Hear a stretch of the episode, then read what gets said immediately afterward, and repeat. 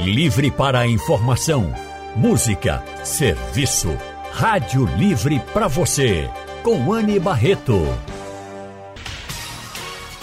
O consultório do Rádio Livre. Faça a sua consulta pelo telefone três quatro dois um, três um quatro oito. Na internet w w w ponto rádio jornal ponto com ponto b r. O consultório do Rádio Livre hoje vai tratar sobre a importância do desenvolvimento socioemocional. Lidar com as emoções. Você sabe lidar com as emoções? Olha, isso é muito importante em tudo que a gente vai fazer. E para conversar com a gente, nós estamos recebendo aqui a Alena Nobre. A Alena é pedagoga, mestre e doutora em psicologia cognitiva e diretora pedagógica do Colégio Saber Viver. Boa tarde, Alena. Seja muito bem-vinda aqui ao consultório do Rádio Livre. Boa tarde, gente. É um prazer estar com vocês. Prazer todo nosso poder conversar com você aqui nesta tarde de hoje. E nossa outra convidada é a psicóloga Joana Lins. Joana tem formação em psicanálise e especialização em psicopedagogia. Boa tarde, Joana. Seja muito bem-vinda também ao nosso consultório.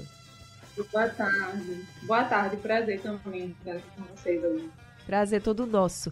Eu quero convidar os ouvintes também a participarem. Quem quiser participar do consultório, mandando mensagens, perguntas, é muito fácil. É só enviar tudo pelo nosso WhatsApp. nove nove um quatro sete oito cinco dois zero é o número do WhatsApp da Rádio Jornal para você participar aqui do consultório com a gente. Vamos começar falando sobre essa coisa de lidar com as emoções. Não é fácil, mas é necessário em todas as fases da vida. Inclusive, gente, algumas empresas hoje já valorizam bastante essa coisa de saber lidar com as emoções. Falam muito dos soft skills, que é justamente você ter essas habilidades. Mas muita gente tem realmente uma dificuldade de saber lidar com, com as frustrações, com as emoções de uma forma geral. E hoje em dia, a nossa sociedade já tem essa preocupação, inclusive chegando até as escolas. Porque vamos pensar nos adolescentes que estão aí Entrando, entrando nessa fase da vida, que é uma fase da vida de muitas mudanças, medos e de muitas decisões importantes também. Inclusive mercado de trabalho, porque você está ali, vai fazer um vestibular, tem que saber, ou pelo menos ter um direcionamento do que vai fazer, da profissão que quer seguir, pelo menos no começo. Então, assim, é uma fase muito delicada. A gente já passou por ela e a gente sabe que é. Então, as escolas já estão preocupadas com essa coisa do desenvolvimento socioemocional. Então, começar aqui com a Alena, ela que é pedagoga e ela deve vivenciar muito isso, né, Alena? Essa coisa do desenvolvimento socioemocional com adolescentes. Vou colocar aqui os adolescentes porque é aquela fase realmente de muitas dúvidas, de muitas mudanças e de muitas decisões também, uhum, importantes. Isso, é, é. Na verdade, a educação socioemocional é uma sementinha que a gente planta desde cedo, né? Uhum. A gente precisa cuidar. E lá na adolescência, a gente já começa a colher alguns frutos que vão, vão mostrar para a gente como é que esse adolescente está lidando com o turbilhão de emoções que é natural da adolescência. Então, é muito importante a gente começar esse trabalho, esse trabalho do acolhimento, que vem desde o bebê, desde a infância, para que quando ele chegue na, na adolescência, ele tenha, sobretudo, modelos, né? Porque é muito importante que os adolescentes tenham modelos de como nós lidamos com as nossas emoções, com as nossas angústias, com os nossos desafios. Então, quando a gente convive é, num espaço escolar, é, esse é um espaço que é cheio de referências, e essas referências precisam ser referências positivas, porque é parte do modelo de se educar socioemocionalmente mesmo. É, é verdade que a gente tem que começar desde cedo, mas eu acho que hoje em dia é que a gente se preocupa mais com essa coisa do socioemocional, né? É, a gente, esse desenvolvimento socioemocional. Acho que hoje a gente tem essa consciência de que a gente precisa saber lidar melhor com as nossas emoções, sejam elas quais forem. E aí, Joana, falando um pouco aí dos estudantes também, é, que competências a gente tem que já começar a ir trabalhando com, com esses estudantes, assim? É o autoconhecimento, por exemplo? Olha, é... uma coisa que é essencial a gente pensar em começar a trabalhar, que digamos que vem antes da gente até pensar em competências específicas, é a capacidade que é, esse adolescente, que a criança já, já venha desenvolvendo, né, como a Alena trouxe, de, de falar é, o que eu vou tomar emprestado da psicanálise, que a psicanálise chama de a palavra verdadeira, assim, que ela possa falar com honestidade sobre ela, sobre o que ela sente, né, sobre como ela se vê, para de alguma forma ela não ficar refém das relações ou de imagens equivocadas que possam circular a respeito dela. Né? Então, primeiro a gente pode trabalhar essa questão de, de que a criança consiga falar sobre si, né? E, e a partir daí a gente pode pensar, por exemplo, no que você trouxe do autoconhecimento, né? Esse autoconhecimento é essencial desde pequenininhos e na adolescência isso vai estar muito ligado, por exemplo, à escolha realmente profissional, né? Que o adolescente saiba de si, né? É e se sinta apropriado disso para tomar uma boa decisão. Ô, Alena, essa coisa do falar, de se abrir, de confiar, às vezes é difícil, né? Com o jovem. É, é muito desafiador mesmo, porque esse espaço, ele precisa ser um espaço de acolhimento. Então, quando a gente trabalha com adolescente, a nossa escuta precisa ser uma escuta muito acolhedora, porque ele está vivendo desafios, dilemas, e a gente não está ali para julgar o adolescente. Então, esse é um primeiro passo para que ele se sinta à vontade de falar tudo o que ele precisa falar. Porque só quando a gente tem uma relação que é realmente autêntica, né, verdadeira, sem medo de julgamentos, a gente consegue dizer o que precisa e ouvir o que a gente também precisa. Então, é, o espaço da família é um espaço propício para isso.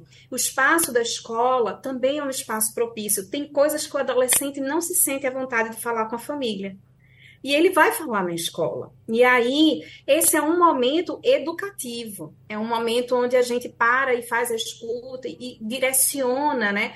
Às vezes a gente não direciona dizendo o que ele tem que fazer, porque não é essa a proposta, mas fazendo perguntas que são importantes para que ele comece a refletir sobre aquilo e se escute.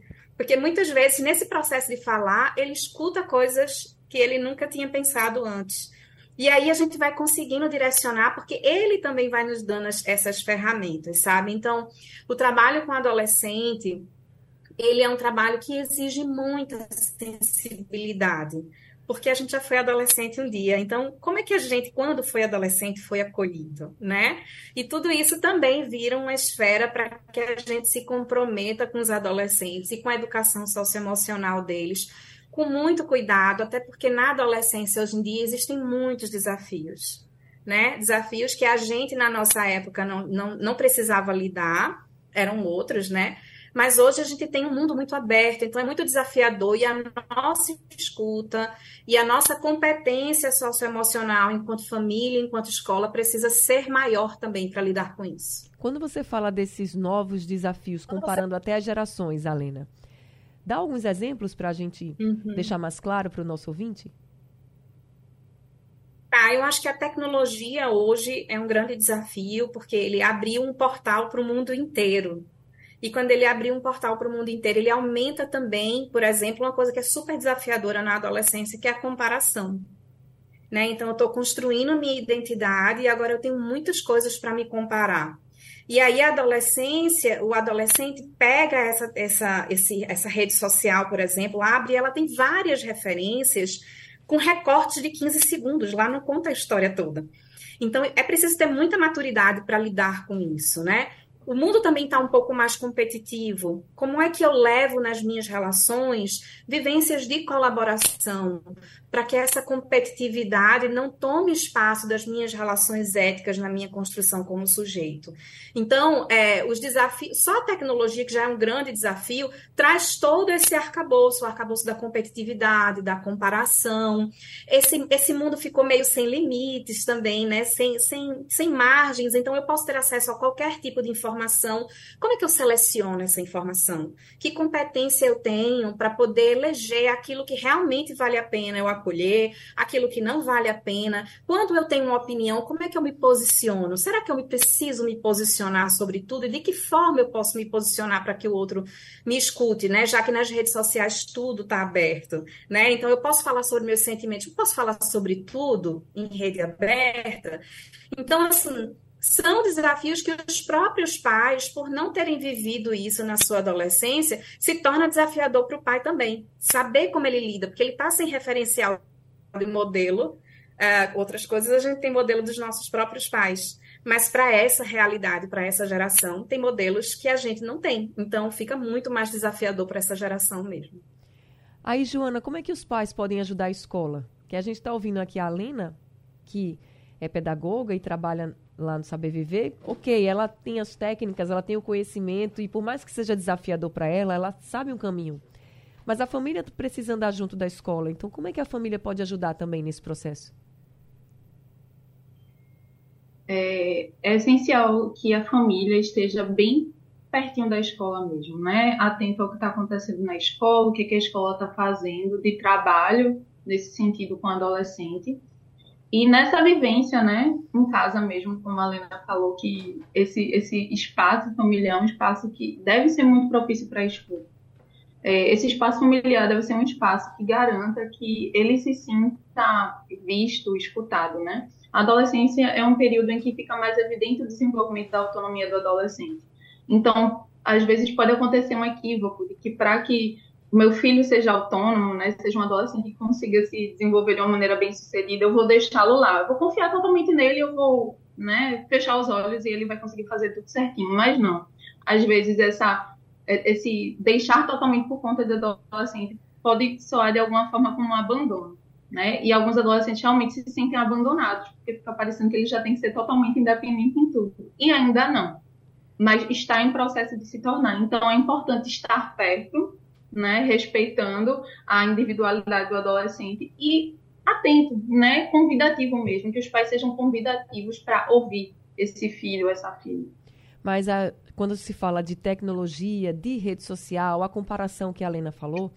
Eu acho que também é um desafio para os pais, em outro ponto, assim, às vezes é, a gente quer estar junto, como pai, como mãe, para estar observando, para estar ali até orientando, enfim, mas aí o adolescente não quer, né? O filho não quer, vou botar assim, o filho, a filha não quer, pensa, não, aí está invadindo a minha privacidade, mas a gente sabe que na internet tem gente de todo tipo, e que a gente está ali, não é para invadir a privacidade, é, é muito para também tentar proteger de pessoas que se passam por outras. Quantos casos a gente não, não acompanha de, de pedofilia, entre tantas outras coisas, né, que eu não vou citar aqui.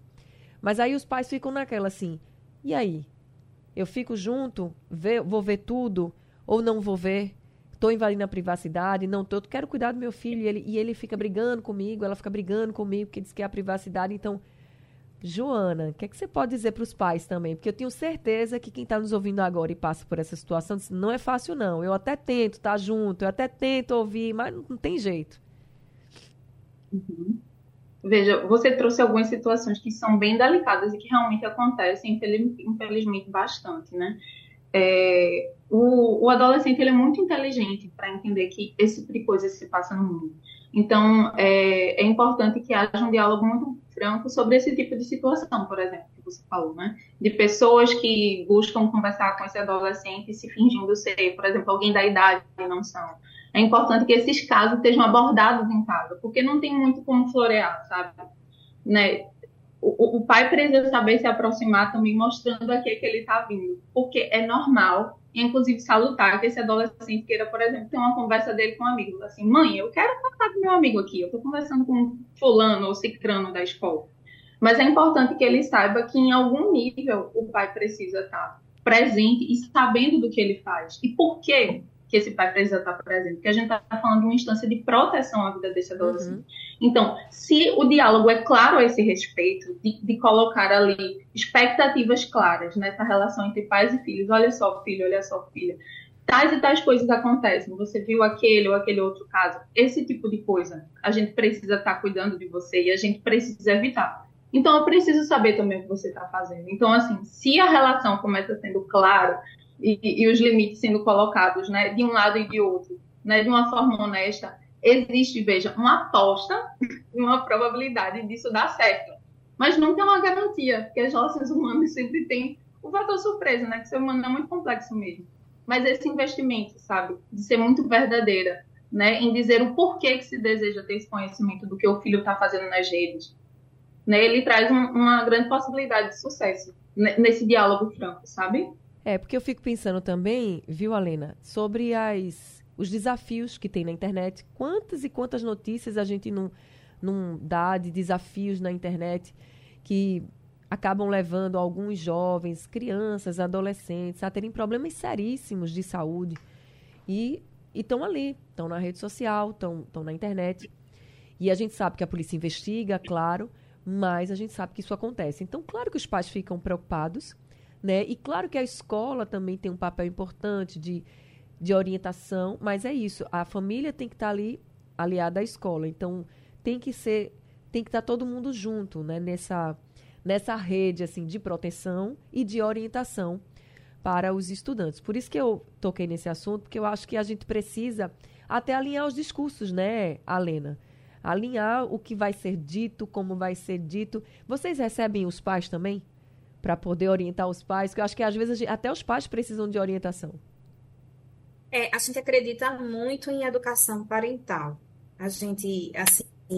A educação parental, ele é um fator muito importante, ele é preditivo para, as, para muitas questões, para o desenvolvimento dessas habilidades sociais, dessas habilidades emocionais, inclusive essas habilidades acadêmicas, né? Então, é muito importante que a família, ela consiga entender, eu sempre digo isso lá na escola, quem é a sua aldeia, porque a aldeia é aquela que te acolhe, é aquela que te orienta, é aquela que compartilha esses medos, porque é natural, a gente, enquanto pai e mãe, a gente às vezes não sabe o que fazer.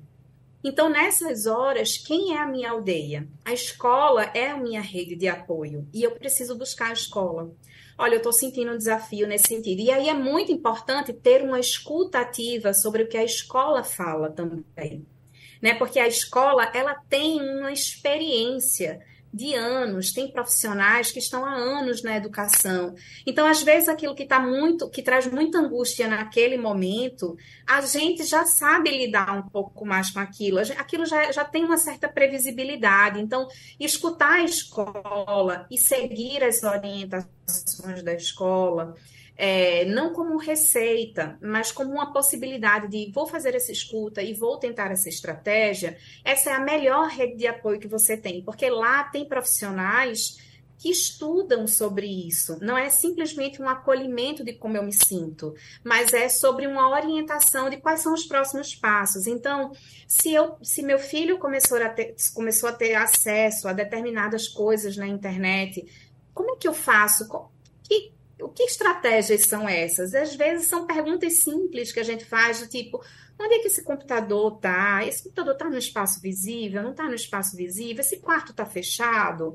É, como é que eu aumento a minha uma forma de observar melhor essa criança? Como é que eu começo conversas para que ela possa me trazer certas coisas? Então, a escola é isso, a escola ela é uma rede de apoio e, por isso, quando a gente escolhe uma escola, essa escola precisa estar alinhada com os valores que a gente acredita, porque senão isso começa a haver um choque. Então, essa escola está alinhada com os teus valores, é o que você acredita, pronto, então juntas vocês vão ser mais fortes na educação dessa criança e desse adolescente.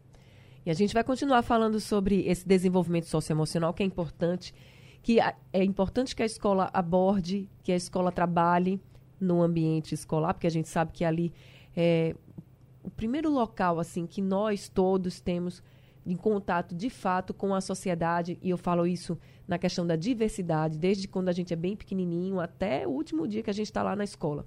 Então, é importante que a escola aborde, mas é importante que a família também esteja aliada, como a Alena falou aqui, com o pensamento, com os valores da escola, para que juntos vocês consigam fazer aí com que o jovem se sinta mais seguro e tenha mais, é, tenha mais esse desenvolvimento socioemocional que a gente fala, saiba lidar melhor com o que ele vai passar, com todas as emoções que vai passar, porque todos nós passamos, né, por, por várias coisas na vida e a gente precisa saber lidar com elas. São várias as situações.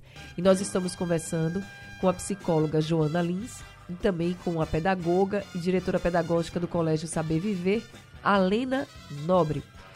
Joana, a gente falou aqui da importância do autoconhecimento e como fazer, então, para que o adolescente, para que a pessoa, ela trabalhe esse autoconhecimento, porque isso é, quando a gente fala de desenvolvimento socioemocional, é muito importante a gente se conhecer de fato, né?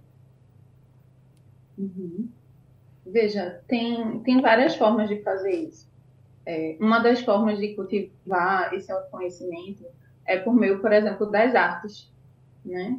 Se a gente incentiva essa criança, esse adolescente a, a leitura, ao consumo de filmes, de obras, que ele possa ir se identificando, né, com aquelas histórias e percebendo como é que ele gostaria de construir a própria história, é uma forma de apostar nesse autoconhecimento, porque, veja, não existe necessariamente um mecanismo que seja direcionado para isso. A gente pode fazer atividades muito voltadas para isso na escola, no consultório, com certeza, sem dúvida, mas isso vem da vivência na vida mesmo, né? Das relações, que ele possa, digamos que, se colocar de maneira franca nas relações, escutar também o que as pessoas têm a dizer a respeito dele para ele, e também por meio da vivência mesmo, digamos que, das oportunidades que a vida dá, né? Seja nas relações, seja nos acessos que ele vai ter na escola, nas artes, na família.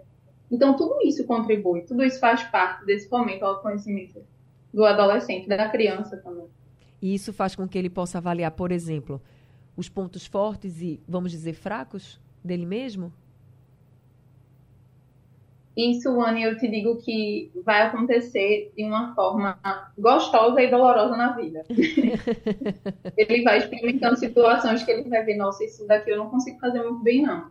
E aí vai minha frustração, vai vir um choro, e aí ele vai ser acolhido, né? Pela escola, pela família, e também coisas que ele vai saber muito, fazer muito bem, e que a comunidade em torno dele vai dizer, poxa, olha como tu faz isso bem, tu já notasse? E de alguma forma dá... dar esse incentivo e produzir um discurso positivo a respeito daquilo que ele sabe fazer bem.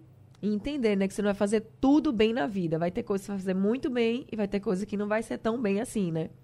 Agora, Isso. Você falou uma palavrinha aí, frustração. Essa é dolorosa para todo mundo, tá, gente? Todo, ninguém gosta, né? Mas ela faz parte da vida e a gente tem que aprender a lidar com ela. Aí, falando de jovens e adolescentes, tem um desafio muito grande, Alena. Queria até que você falasse para a gente se você também concorda, esse é um desafio, o tal do autocontrole quando tem uma frustração. É, veja, autocontrole é uma das coisas mais importantes para a gente desenvolver na vida, né? E o autocontrole vem desse conhecimento, inclusive daquilo que, que gera a frustração, daquilo que, que quando eu entro em contato me, me faz, faz doer, né? As coisas que eu não lido também, todas essas coisas que são frutos desse autoconhecimento vai ajudando a gente a lidar com as coisas que são desafiadoras de, de forma previsível, e isso ajuda no autocontrole. Então, quando a gente vai trabalhando é, a, os adolescentes, a gente vai ensinando para eles é, que a gente precisa, às vezes, adiar a nossa satisfação, por exemplo, né? Às vezes a gente tem contato com uma coisa que naquele momento não, não é tão legal, mas é importante. Por exemplo, estudar. Os estudos mostram o quanto a relação entre autocontrole e paciência é preditiva de sucesso acadêmico.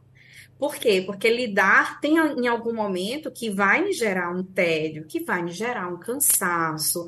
Como é que eu regulo esse meu comportamento, essa minha emoção, dizendo, agora não está tão legal, mas isso é algo que eu preciso fazer e eu vou me beneficiar isso, da, com isso daqui a alguns anos, né? Então, veja, para a nossa sociedade, que é uma sociedade muito imediatista, né? Cada vez as coisas estão mais rápidas, mais automáticas, mais velozes. Esse adolescente também está assim. Então, está muito mais desafiador agora começar a mostrar para ele que, às vezes, o prazer precisa ser adiado, né? E isso faz parte de autorregulação emocional, de autocontrole, e isso vai aumentando, isso, por exemplo, pode afetar diretamente a motivação dele. Então, o autocontrole é algo que, que a gente realmente precisa ensinar. Como você falou no início, é, a gente tem as habilidades que são técnicas, né, que a gente chama de hard skills, e essas coisas a gente treina, a gente aprende, a gente estuda. Ah, mas quando a gente fala das soft skills, daquilo que é comportamento, isso é um pouco mais delicado, a gente precisa se aproximar, a gente está muito implicado naquilo, né? Então, é todo um processo longo e que precisa ser... Ai, travou um pouquinho aqui a conexão com a Alena, mas agora acho que a gente já conseguiu ouvir. Porque não é algo técnico que a gente aprende hoje com uma receita para amanhã. É, autocontrole é realmente algo complicado. Até mesmo adultos que já estão acostumados, que já passaram por várias coisas na vida, várias situações, muitas vezes não conseguem se controlar. E aí, eu estou falando disso, não é só uma pessoa, por exemplo, que é impulsiva, né? E, e sei lá, e parte para cima. Não é isso. Às vezes a pessoa cai no choro, né, Joana? E não consegue ter um, um autocontrole daquilo que está vivendo, assim, e se desespera. Então, por isso que é importante falar sobre autocontrole e tentar desenvolver esse autocontrole o tempo inteiro. Eu acho que o tempo inteiro a gente vai continuar, né, Joana, nesse processo aí ao longo da vida, sempre, porque a gente sempre está sendo colocada à prova, não tem jeito. É verdade, Anne. Olha, e eu vou trazer um contraponto à tua fala. Sem dúvida, desenvolver o autocontrole é importante, né? Mas é importante também é, a gente identificar em quais, em quais situações é possível colocar para fora o que precisa ser colocado, né? Porque existe o risco também de controlar tanto e daquilo ficar lá muito, né, fechadinho e em algum momento explodir, né? Então, é, é importante saber como colocar e quando colocar o que você está sentindo, como vocês estavam abordando, por exemplo, no âmbito, né, do mercado de trabalho, do seu contexto de trabalho. Não dá para você colocar tudo de qualquer jeito, né? Aquilo ali não é necessariamente o lugar para isso, né? Existem maneiras de se colocar. Mas quando a gente está falando de uma maneira mais ampla na vida, é importante também se liberar e se deixar colocar para fora, né? Justamente para você não ficar também nessa necessidade de se autocontrolar tanto, porque você sabe que vai ter um momento ali que você vai ter pessoas com quem você consegue colocar aquilo, né? E se permitir sentir aquilo que você precisa sentir, porque o, o sentimento, o sentimento, vou falar uma coisa bem óbvia, precisa ser sentido. sentido. Não pode ser ignorado de alguma forma, né? E a aldeia, que a Alena falou aqui no começo, né? Que são aquelas pessoas em que a gente pode se abrir, ela é muito importante, por isso que a família tem que estar muito junto, por isso que a escola tem que estar muito junto. Alena, além de autocontrole, autoconhecimento, que outros desafios você encontra nesse trabalho de desenvolvimento socioemocional dos jovens?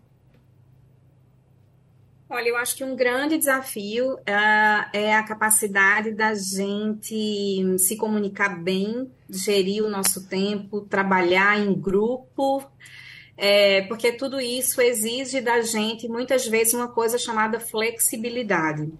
Então, essa flexibilidade, quando eu estou gerenciando o meu tempo, com, quais são as prioridades que eu preciso fazer? E quando eu não consigo dar conta, o que é que eu vou fazer?